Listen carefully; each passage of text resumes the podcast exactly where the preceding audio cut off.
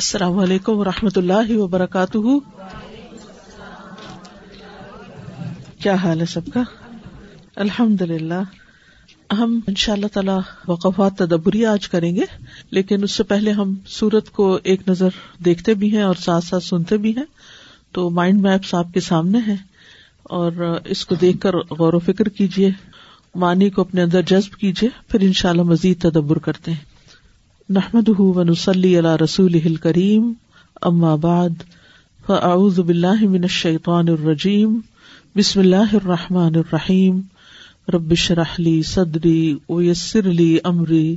وحل العقدم من لسانی یفقہ قولی.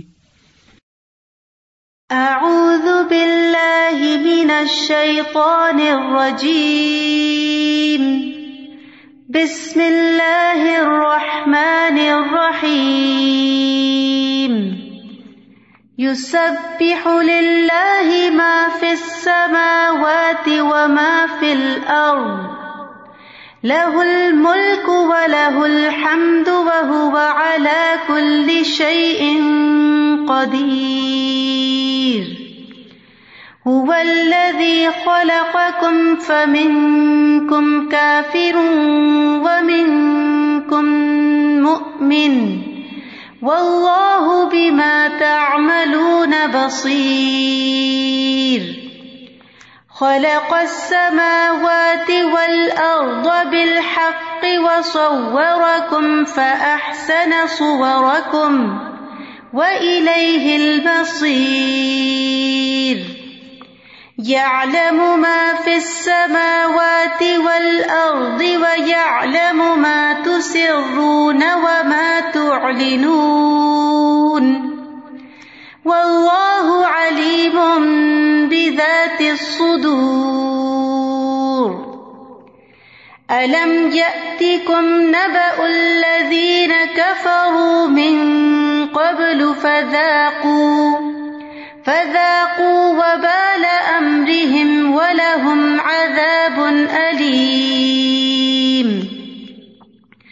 ذلك بأنه كانت تأتيهم رسلهم بالبينات فقالوا فقالوا أبشر يهدوننا فكفروا وتولوا. واستغنى الله والله غني حميد. زعم الذين كفروا أن لن يبعثوا.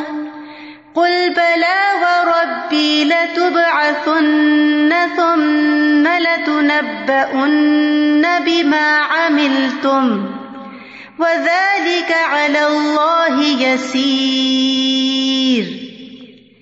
فآمنوا بالله ورسوله والنور الذي أنزلنا. والله بما تعملون خبير. يوم يجمعكم ليوم الجمع ذلك يوم التغاب ومن يؤمن بالله ويعمل صالحا يكفر عنه سيئاته ويدخله جنات ويدخله جنات تجري من تحتها الأنهار خالدين فيها أبدا ذلك الفوز العظيم والذين كفروا وكذبوا بآياتنا أولئك أصحاب النار خالدين فيها وبئس المصير. ما أصاب من مصيبة إلا بإذن الله. ومن يؤمن بالله يهد قلبه. والله بكل شيء عليم وَأَطِيعُوا اللَّهَ وَأَطِيعُوا الرَّسُولَ فَإِن تَوَلَّيْتُمْ فَإِنَّمَا عَلَى رَسُولِنَا الْبَلَاغُ الْمُبِينُ اللَّهُ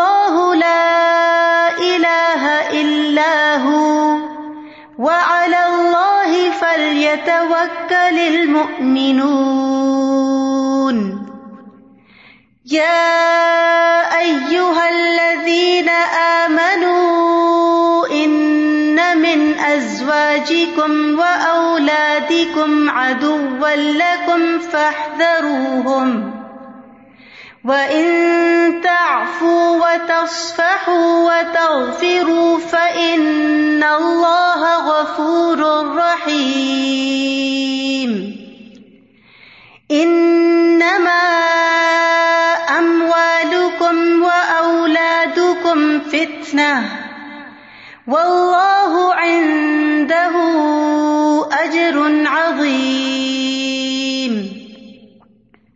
فَاتَّقُوا اللَّهَ مَا اسْتَطَعْتُمْ وَاسْمَعُوا وَأَطِيعُوا وَأَنفِقُوا خَيْرًا لِّأَنفُسِكُمْ وَمَن يُوقَ شُحَّ نَفْسِهِ فَأُولَٰئِكَ هُمُ الْمُفْلِحُونَ إِن تُقْرِضُوا اللَّهَ قَرْضًا حَسَنًا يُضَاعِفْهُ لَكُمْ وَيَغْفِرْ لَكُمْ.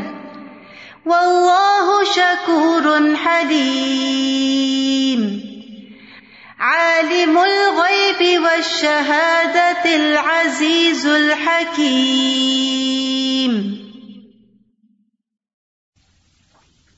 اس طرح سننے کے بعد کون سی چیز آپ کے ذہن میں آئی ہے؟ کس آیت پر آپ رکے ہیں یا غور کیا ہے یا کوئی نئی بات آپ کو سمجھ میں آئی ہو؟ یسا جی ایک تو یہ کہ توکل کے حساب سے میں پورا ویکینڈ اور اس میں مطلب لاسٹ ویک سے سوچتی رہی کہ سب سے زیادہ جو مجھے لگتا ہے توکل کا امپورٹنٹ فائدہ نا پازیٹیوٹی بہت زیادہ ہو جاتا ہے۔ انسان بہت پازیٹیو ہو جاتا ہے جب وہ ہر معاملے میں ہی سوچ لے کہ بس اللہ ہی ہے کرنے والا۔ بالکل۔ اور دوسرا مجھے تغابن کے اوپر اور تھوڑا سا سوچنے کا موقع ملا کہ جیسے ہم لوگ کو ابھی تک یہ پتہ ہی نہیں تھا کہ یہ لفظ جو ہے قرآن میں ایک ہی دفعہ ہے۔ یہ آپ نے جب اس دن بتایا تو ہمیں اس بات کا علم ہوا۔ اور پھر اس وقت کی یہ امپورٹینس کے تغابن ہار جیت کا دن سمجھ کے پڑھ لیتے تھے۔ لیکن کیسے ہار بنے گا اور کیسے جیت بنے گا، اس کی اصل امپورٹینس پڑھنے کے بعد۔ تو ایک اور چیز بھی معلوم ہوئی کہ ہمیشہ ہمیشہ استاد سے پڑھنا کتنا ضروری ہے، اپنے پڑھنے سے وہ فائدہ نہیں حاصل ہو سکتا۔ ایک نظر میں ذرا سا سورت کی ہر آیت کو الگ سے دیکھتے ہیں اور اس میں سے ایک بات نکالتے ہیں۔ بسم اللہ الرحمن الرحیم۔ یوسب اللہ ما فی السماوات و ما فی الارض لہ الملک و لہ الحمد و علا کل شعین قدیر۔ یوسب تسبیح کر رہی ہے۔ تسبیح میں تین چیزیں آتی ہیں۔ نمبر ایک تنظیح پاکی بیان کرنا۔ تمجید، بزرگی بیان کرنا۔ اللہ کی شان بیان کرنا۔ اور خزو یعنی اس کے آگے جھک جانا پھر۔ تو کائنات میں جتنی بھی چیزیں ہیں، وہ اللہ تعالیٰ کو ہر ایب اور ہر غلطی اور ہر خامی اور ہر نقص سے پاک قرار دیتی ہم اپنے اوپر غور کریں۔ جب ہمارے دل میں اللہ تعالی کے کسی فیصلے پر کوئی ناراضگی آتی ہے، تو کیا ہم تصویر کر رہے ہوتے؟ چاہے زبان سے سبحان اللہ سبحان اللہ سبحان اللہ کہہ بھی رہے ہوں، وہ ذکر ہوتا ہے۔ وہ ذکر کر رہے ہیں ہم۔ ہم تسبیح نہیں کر رہے۔ جو تسبیح کرتا ہے، اس کا دل اللہ کی محبت سے لبریز ہوتا ہے۔ وہ اللہ کے فیصلوں پر پورا اعتماد کرتا ہے۔ چاہے وہ اس کی مرضی کے خلاف ہو، چاہے وہ اس کی خواہشات کے اپوزٹ جا رہے چاہے وہ وقتی طور پر ان میں نقصان محسوس کرتا ہو۔ تو حقیقی تصویر کیا ہے کہ زندگی میں کچھ بھی ہو جائے، بڑے سے بڑا نقصان ہو جائے، بڑی سے بڑی تکلیف آ جائے، بڑے سے بڑے مشکل حالات آ جائیں، تب بھی انسان اللہ سے بدگمانی نہ کرے۔ تو تنظیح کا مطلب کیا ہے کہ اللہ سے حسن زن رکھنا؟ کیا کرنا؟ اللہ سبحان و تعالی سے حسن زن رکھنا کہ اگر میرے رب نے، میرے مولا نے میرے لیے یہ فیصلہ کیا تو اس میں بھی خیر ہے، اس میں بھی بلائی ہے، یہ بھی میرے لیے اچھا ہے۔ کوئی گلا نہیں، کوئی شکوا نہیں، کوئی ناراضگی نہیں، کوئی کوشچن نہیں۔ لا یوس اما یا فالو وہ یوس اس سے نہیں پوچھا جا سکتا جو وہ کرتا ہے، کیونکہ اس کا ہر فیصلہ علم پر مبنی ہے، حکمت پر مبنی ہے، عدل پر مبنی ہے۔ اللہ سے حسن زن رکھنا، اور اگر اللہ سے کوئی حسن زن نہیں رکھتا تو یہ نفاق کی علامت ہے کہ دل دل میں آپ اللہ سے ناراض رہے ایسا کیوں کر دیا، یہ کیوں ہو گیا، اور یہ کیوں نہیں ہو رہا۔ میں نے اتنی دعائیں کی ہیں، ابھی تک کیوں نہیں سنی گئی ابھی تک کیوں نہیں یہ کام ہوا؟ تو یہ تصویر نہیں، یہ تصویر کے خلاف ہے۔ تصویر ہے پاک قرار دینا کہ اس کا کوئی فیصلہ غلط نہیں ہے۔ اگر وہ اٹھا کے کسی کو آگ میں بھی پھینک دے، تو بھی اتنا اعتماد کہ نہیں، یہ بھی ٹھیک اس پر بھی کوئی آبجیکشن نہیں۔ تو جو شخص اللہ کو پہچانتا نہیں، وہ اللہ کی تصویر کر ہی نہیں سکتا۔ تسبیح کے لیے اللہ کی معرفت ضروری ہے، اللہ کے بارے میں جاننا ضروری ہے۔ مشکل یہ ہے کہ ولا یحیطون بشیء من علمی الا بما شاء۔ کہ ہمارا علم ہی بڑا محدود ہے۔ سمندر کے مقابلے میں کترا نہیں، اور وہ قطرے میں ہم نے دنیا کے تو بہت سے علوم حاصل کر رکھے ہیں۔ خود اللہ کے بارے میں جاننے کا اس میں حصہ پھر سمندر اور قطرے کی پروپورشن میں ہی ہے۔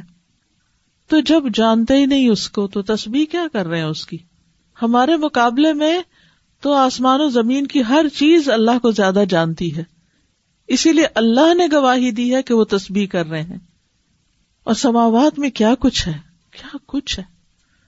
صرف آپ گیلیکسیز کی تعداد ہی دیکھ لیں کہ ملینز آف ملینز اور اس میں سے ایک گیلیکسی کے اندر اسٹارس کی تعداد ملینز آف ملینز اور اس میں ہمارا سولر سسٹم وہ ایک ڈاٹ کی طرح ایک کنارے پہ پڑا ہوا ہے۔ اور اس میں زمین اور زمین پہ ہم ہم کیا چیز ہے کیا ہے ہمارے پاس؟ ہم کون ہے کیا ہے ہمارا علم؟ کچھ بھی نہیں۔ تو اگر ہم اللہ سے بگڑ بھی بیٹھے، ناراض بھی ہو بیٹھے، منہ بھی موڑ لیں پکا فرو طول وسطن اللہ۔ اللہ بے نیاز ہے، اس کو کوئی ضرورت نہیں ہے۔ نہ کریں۔ سو دفعہ نہ کرو۔ اس کا کچھ نقصان نہیں۔ ایک ایک ذرہ۔ ہمارے جسم کا ایک ایک سیل، ایک ایک چیز کائنات کی۔ جو ان گنت ہے، ہماری گنتی میں ہی نہیں۔ سبحان اللہ و بحمد ہی عدد خلق ہی جن کی گنتی کو اللہ کے سوا کوئی جانتا ہی نہیں۔ اس نے ہر چیز کو شمار کر رکھا ہے، لکھ بھی رکھا ہے۔ سب کا ریکارڈ اس کے پاس موجود۔ سب کی انوینٹری ہے۔ وہ سب تسبیح کر رہے ہیں۔ وہ سب اس کو پاک قرار دے رہے ایک طرف ان سب کی گواہی ہے اور ایک طرف ہماری بدگمانیاں اور ہماری زبان درازیاں اور ہماری شوخیاں اور اللہ سبحان و تعالیٰ کی جناب میں ہمارے رویے کس کو نقصان دیں گے؟ خود انسان کو ہی۔ اور پھر ان سب چیزوں کا مالک بھی وہی ہے اور اسی کے لیے تعریف ہے۔ تو تسبیح عموماً حمد کے ساتھ ہی ہوتی۔ سبحان اللہ ہی وہ بھی حمد ہی سبحان اللہ عظیم تو تنظیح پاک قرار دینا، تمجید یعنی اس کی حمد بیان کرنا، اس کی شان بیان کرنا، اس کی تعریف کرنا اور خزو اس کے آگے جھک جانا۔ کہ اس کے سارے فیصلے قبول ہیں۔ اس کے سارے حکم، اس کے عوامر کونیا عوامر قدریا تقدیر کے فیصلے، شرعی فیصلے، سارے فیصلے، سارے کے سارے منظور ہیں۔ ہم اس سے خیر ہی کی توقع رکھتے ہیں۔ وہ جو کرتا ہے اچھا ہی کرتا ہے۔ کبھی وہ نعمت دے کے امتحان لیتا ہے اور کبھی تکلیف دے کے آزماتا ہے اور میری اصلاح کرتا ہے اور میرا علاج کرتا ہے۔ ولدی خلق کم فمن کم کافر امن کم اتنے بڑے رب نے پیدا کرنے کے بعد انسان کو چوائس دے دی ہے۔ اچھا تم بھی اپنی مرضی کر لو۔ ماننا تو مانو، نہیں مانتے تو نہ مانو۔ لیکن جو تم کر رہے وہ دیکھ رہا ہے۔ خلق سماوات ولرد بالحق مصور کم فحسن صور کم مئی المسیر آسمانوں اور زمین کو حق کے ساتھ پیدا کیا اور تمہاری صورتیں بنائی اور بہترین صورتیں بنائی۔ اور انسان کی شکل و صورت کہاں سے پتہ چلتی ہے اس کے چہرے سے؟ یعنی انسان کا چہرہ سب سے زیادہ خوبصورت بنایا، باقی تمام مخلوقات کے مقابلے میں، اور اسی کی طرف لوٹنا ہے۔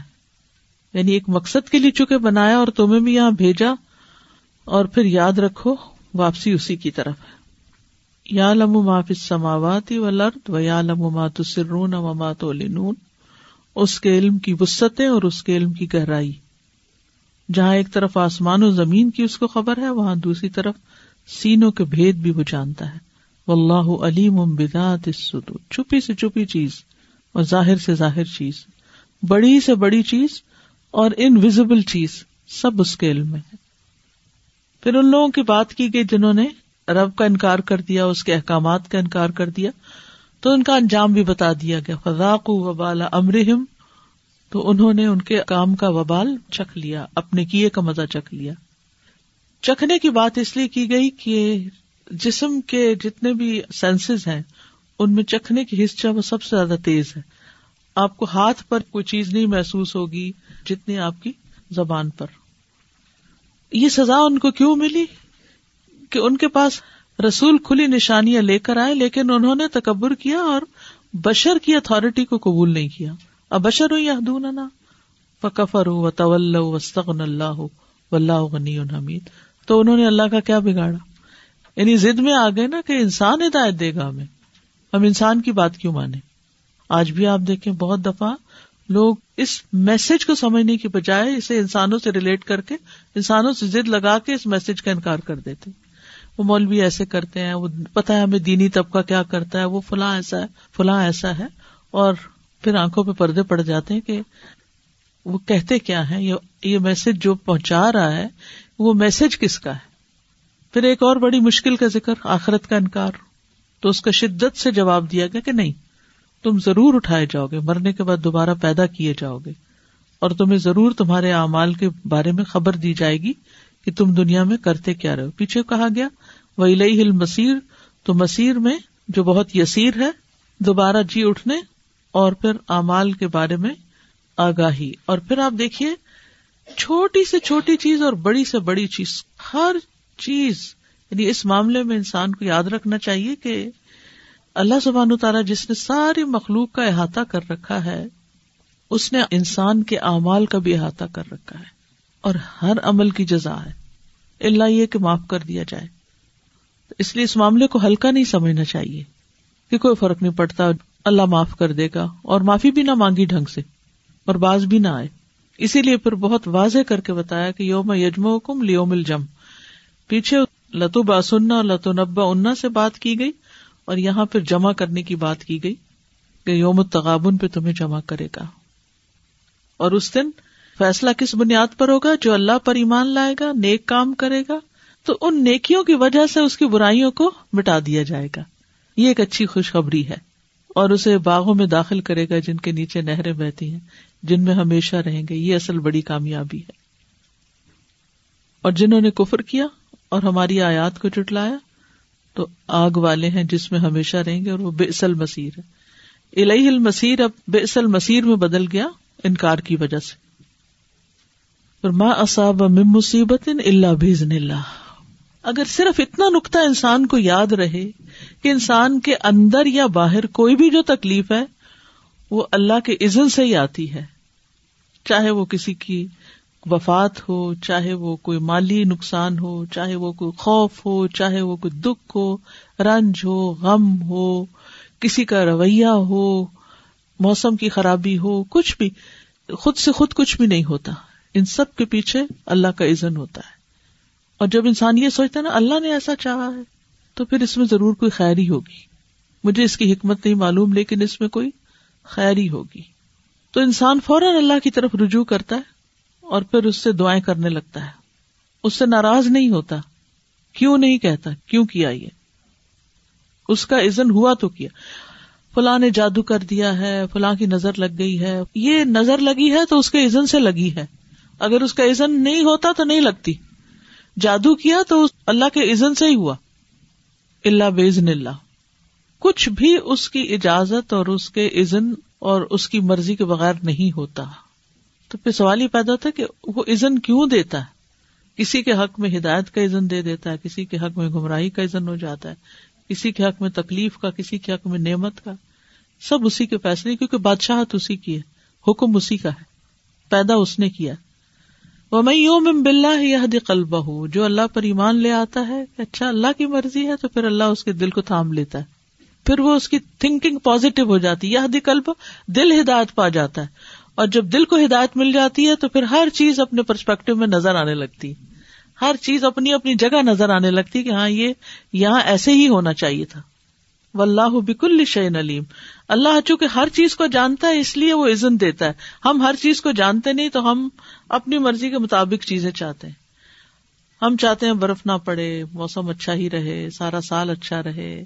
ہم چاہتے ہیں کہ آج چونکہ ہمارا کوئی پکنک کا ارادہ ہے تو بارش نہ برسے۔ ہر شخص اپنی مرضی کا موسم چاہتا ہے، اپنی مرضی کے حالات چاہتا ہے۔ تو اتنی مرضیاں تو نہیں چل سکتی نا۔ مرضی تو ایک ہی کی چلے گی اور وہ زیادہ بہتر جانتا ہے کہ کیا چیز اس وقت انسان کے حق میں بہتر ہے؟ خواہ کسی کی پرسنل لائف میں وہ چیز فٹ آتی ہے یا نہیں آتی۔ تمہارا کرنے کا کام کیا ہے؟ وہ عطی اللہ و عطی الرسول۔ بات مانتے چلے جاؤ۔ عوامر شرعیہ جو ہیں، ان کے اوپر چلتے چلے جاؤ۔ فن طول تم فنما اللہ رسول البلاغ المبین تم نے وہ وڑ لیا، کوئی فرق نہیں پڑتا۔ ہمارے رسول کی جو ذمہ داری ہے وہ کیا ہے کہ بات کو پوری طرح واضح کر کے پہنچا دیا جائے کہ کوئی امبیگوٹی نہ رہے اور وہ اس نے کر دیا ہے۔ اللہ اللہ اللہ اللہ فل یا توکل اللہ ایک ہے عزن اسی کا ہے، حکم اسی کا ہے، خلق اسی کی ہے، ملک اسی کا ہم اسی کی ہے اور وہ سب کچھ کر سکتا ہے اور واپسی بھی اسی کی طرف ہے۔ لہٰذا اسی پہ بھروسہ کرو۔ اسی کی طرف رجوع کرو، اسی پر اعتماد کرو۔ اور جب کوئی مشکل آئے، جب کوئی تکلیف آئے، تو انسان یہی سوچے، اللہ ہے نا، وہ سننے والا ہے نا، وہ کرنے والا ہے نا وہ اللہ کل شعین قدیر ہے نا۔ تو مجھے فکر کی کیا ضرورت ہے؟ اگر میرا تعلق اس کے ساتھ صحیح ہے اور میرا معاملہ اس کے ساتھ درست ہے، تو پھر کوئی غم نہیں، کوئی فکر نہیں۔ پھر ایمان والوں کو براہ راست خطاب کر کے ازواج اور اولاد کے دشمن ہونے کی بات کی گئی۔ اور یہ دشمنی ذات کی دشمنی نہیں اعمال کی وجہ سے ہے کہ اچھے اعمال سے جب اولاد اور ازواج روک دے تو وہ دراصل تمہاری دشمنی ہے۔ تو اس کا علاج کیا؟ فہ ضرور محتاط رہو۔ کہاں ان کے مطالبات جائز ہیں اور کہاں جائز نہیں ہے کہاں تک ان کی بات ماننی اور کہاں نہیں ماننی؟ کیونکہ جب انسان کو کسی کے بارے میں پتا چلتا نا کہ اس کے دل میں حسد ہے میرے خلاف یا یہ دشمن ہے میرا، تو پھر اس کے معاملے میں محتاط ہو جاتا ہے۔ لیکن اپنوں کے معاملے میں، اپنی بیوی اور اپنے بچوں کے معاملے میں تو ہم کبھی سوچ بھی نہیں سکتے نا کہ ان سے بھی محتاط رہنا کیونکہ ان پر ہنڈریڈ پرسینٹ ٹرسٹ ہوتا ہے۔ وہ انتاف ہو تصف ہو تخفر اور ان کی طرف سے ہونے والی ذاتیوں کے جواب میں معاف کرنا، درگزر کرنا اور بخش دینا ہے۔ اس سے زندگی کی گاڑی چلتی رہتی ہے۔ تو جو گھر والوں کو معاف کر دے گا، اللہ اس کو معاف کر دے گا۔ وہ غفور الرحیم ہے۔ پھر تمہارے امبال اور تمہاری اولاد فتنا ہے، امتحان ہے تمہارا۔ اور اللہ کے پاس اجر عظیم ہے کہ اسی امتحان میں اگر تم کامیاب ہو گئے تو یہ دو چیزیں سب سے بہترین ہے انسان کو نیکیوں میں آگے بڑھانے کے لیے۔ اگر مال صحیح جگہ سے کمایا اور صحیح جگہ لگا دیا، توفیق ہو گئی نیکی کے کاموں میں لگانے کی، تو مرنے کے بعد بھی فائدہ دے گا۔ اور اسی طرح اولاد بھی اگر صحیح تربیت ہو گئی تو مرنے کے بعد بھی دعائیں کام آئیں گی۔ تو یعنی ایک طرف اگر فتنا ہے تو دوسری طرف اجر عظیم بھی ہے۔ فتق اللہ مستتا تم مستتا تم کا لفظ جو ہے نا یہ بڑا اہم ہے کہ اپنی فل کیپیسٹی میں۔ اور جہاں تمہاری ہمت ختم ہے، وہاں اللہ تمہیں پوچھے گا بھی نہیں۔ وسماؤ و اتی و انفکو سنو اور اطاعت کرو اور خرچ کرو۔ مال بھی خرچ کرو اور علم بھی خرچ کرو۔ دونوں چیزیں۔ یعنی کچھ نہ کچھ اللہ کے راستے میں دیتے رہو دیتے رہو۔ اس سے تمہارے گناہوں کا کفارا ہوتا رہے گا، تمہاری مشکلیں آسان ہوتی رہیں گی۔ خیر انفسکم یہ تمہارے اپنے لیے اچھا ہوگا۔ لیکن انسان ان دونوں چیزوں کے بارے میں بخل کرتا ہے۔ وہ میں یو کشوہ نفس ہی فولا کا امول ہوں تو کامیاب ہونے کے لیے نفس کے اندر کی تنگی سے بچنا ضروری ہے۔ اور جس کے اندر تنگی ہوتی ہے تو وہ معاف بھی نہیں کر سکتا، پھر وہ بخش بھی نہیں سکتا۔ ان تقرد اللہ قردن حسن یدا لکم و لکم۔ اللہ سے معافی کا طریقہ کیا ہے؟ اللہ کے راستے میں خرچ کرنا، جس کو اللہ تعالیٰ اپنے ذمہ قرض قرار دیتا ہے۔ تو اس سے یہ پتا چلتا ہے کہ مالی صدقات جو ہیں، ان کی وجہ سے انسان کے گناہ معاف ہوتے ہیں۔ یکفر لکم۔ بلّہ شکر حلیم۔ وہ بہت ہی قدردان ہے، تھوڑے کو بھی بہت سمجھتا ہے۔ عالم الغیب و شہادتی العزیز الحکیم۔ پکڑ سکتا ہے لیکن چونکہ حکیم ہے اس لیے مہلت دیتا ہے۔